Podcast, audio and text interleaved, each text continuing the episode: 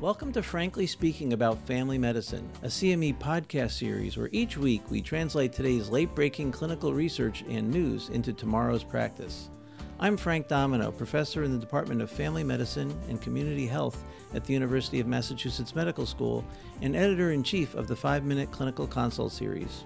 Be sure to visit pri-med.com slash podcast after the discussion for more information about today's article and to claim CME CE credit.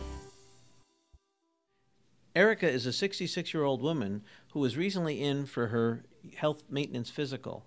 At that time, you ordered a number of tests. You're reviewing the results with her and notice her bone density test had a T score of minus 1.8. As you discuss the results with her, you begin to explain about normal bone loss. She is surprised because she takes calcium and vitamin D every day. She asks, What else can I do? Her mother broke her hip when she was 70 and never had a good quality of life afterwards. Eric is worried, and now so are you. Hi, this is Frank Domino, and joining me today is Alan Ehrlich, Associate Professor in the Department of Family Medicine and Community Health at the University of Massachusetts Medical School and Executive Editor of DynaMed. Alan, thank you for coming. Thanks, Frank. Nice to be here today. So, um, Erica sounds like a fairly common patient. Bone density tests are, are always frustrating. Can you remind us about when we should begin screening adults for osteoporosis and, and what their outcomes can be? So, the recommendations come from the National Osteoporosis Foundation, and they suggest that women over 65 be screened and men over 70 be screened. In addition, if you use a validated tool such as the FRAX calculator and someone has a 3% 10 year risk of a hip fracture or a 20% uh, 10 year risk of any kind of fracture, then those people should also be screened.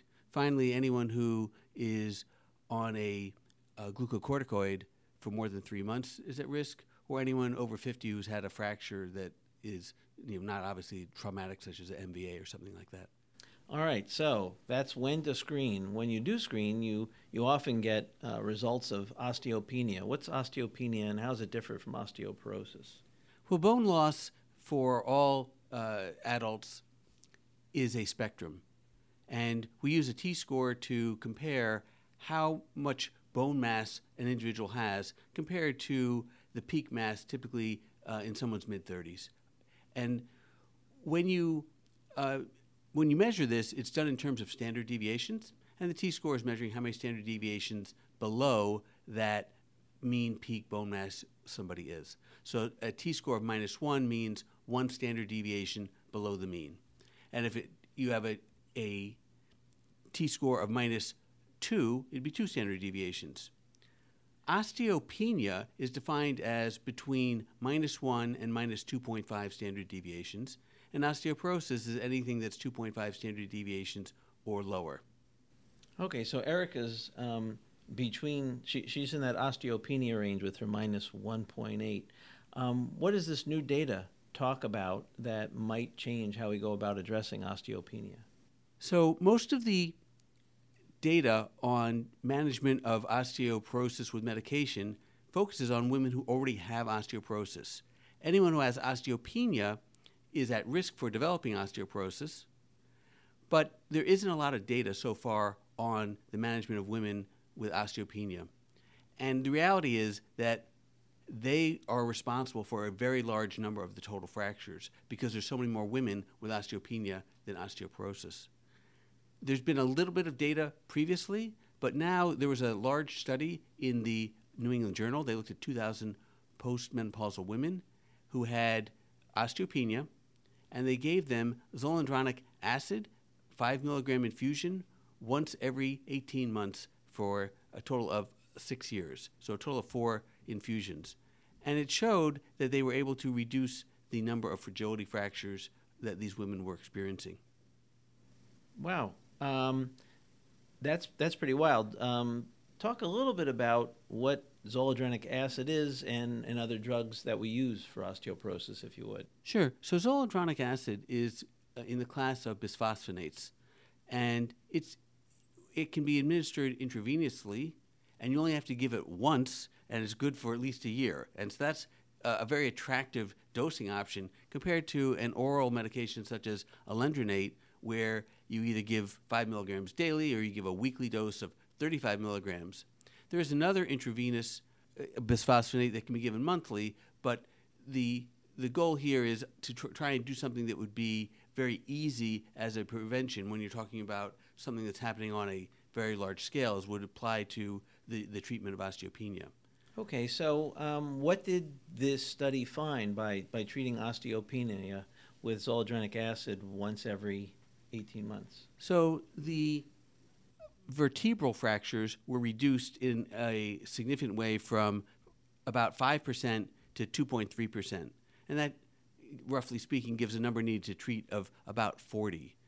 There was a redu- reduction in hip fractures, but it was not statistically significant. The difference was uh, 0.8% in the treated group versus 1.2% in the untreated group. So, again, all of the data on the management of osteopenia or osteoporosis, when they look at hip fracture data, it's always harder to prove that because hip fractures happen so much less than your typical vertebral compression fractures. Mm-hmm. Any adverse effects of these infusions? In this study, it was well tolerated. The bisphosphonates that can be given intravenously do pose a risk for what's called an acute phase reaction, and that can be characterized by muscle pain, joint pain, bone pain, some low grade fever, and some fatigue. That usually you know is not something that is a burden, but many uh, but people who experience that that those symptoms often will not have another injection. So. Uh, the zoledronic acid, like all bisphosphonates, does put you at risk for medication induced osteonecrosis of the jaw. Again, uncommon, but it's something that people need to be aware of and need to be warned about. So, my biggest concern with this drug in patients uh, with osteoporosis is getting it approved by their insurer because of the cost. Um, is there any data that shows maybe using one of the oral agents will be effective for osteopenia? There is some data with alendronate. It again also uh, found benefit just with the vertebral fractures and not with the hip fractures. And you know, from a quality of life point of view, we tend to focus more on the hip fractures because they're so much more debilitating. Uh, the other drugs have not been evaluated. There hasn't been a lot of research focused on the osteopenic population per se. There has been some data that's focused on the women who are at increased risk based on, for instance, a FRAX calculation and those studies will often combine women with uh, osteopenia and osteoporosis, and the data isn't often broken down to see where the benefit really comes from. Well, seeing how this agent isn't is not yet FDA approved for this indication, I suspect this is looking towards the future rather than something we can probably start using today. I'm not sure I agree with that, Frank. You know, you're probably focused on the insurance aspects of this, but the drug is now generic, and you can get one dose for about $200. And for $200 for something that's going to last a year and a half, that's within the out of pocket expense most patients can afford. Uh, so if, it's, if you're in the right setting, I think it's worth discussing even now. And again, as you know, once it's some uh, drug is FDA approved, we have a lot of latitude in how we use it.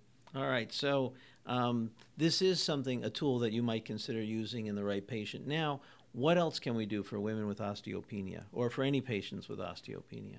Well, there's some standard advice that the Nas- National Osteoporosis Foundation gives, such as eating a balanced diet, uh, having dairy products as a source of calcium, along with fruits and vegetables, ensuring that the total calcium intake is at least 1,000 milligrams a day for men uh, and 1,200 for women uh, for uh, over the age of 50. In addition, vitamin D supplementation is advised for anyone who might be at risk, and you know, for m- large parts of the country, including where we are up here in the Northeast, uh, most people become vitamin D deficient during the winter months. So the goal there is at least 800 to 1,000 units per day. Weight bearing exercise is something that is advised that clearly will help strengthen the hips in particular. And it, we shouldn't forget more um, simple things such as fall prevention, often because the, the interventions for fall prevention take place in the home and we see the patients in the office. We don't think about things like lighting and loose rugs and other things like that. But those are all equally important, making sure vision wear is appropriate. People aren't having problems seeing and they're not getting the proper care from an eye specialist.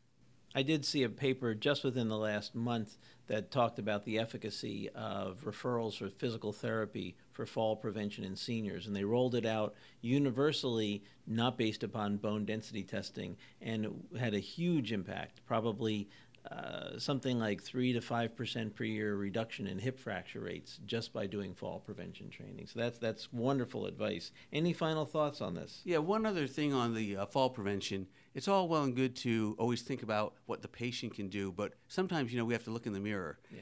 And the Beers criteria has just been updated. Mm. And medications are a prime factor in falls in the elderly. And we need to be always monitoring patient's medication list for do they really need to be on these medications or not, and which medications, if they have to have something that's treating them, have the least risk of adverse events in an elderly population. And I think having that new Beers criteria as a podcast in the not too distant future will be a reality. Please bring that one forward, Alan, and thank you for discussing this topic. Thanks, Frank. Practice pointer treatment of osteopenia with zoledronic acid may become the new norm in the management of patients at risk for fractures. Join us next time when we talk about the use of statins for primary prevention in patients over the age of 75. Thank you for listening to Frankly Speaking About Family Medicine, brought to you by Pri-Med. To claim credit and receive additional information about the article referenced in today's episode, visit pri-med.com slash podcast and see you next week.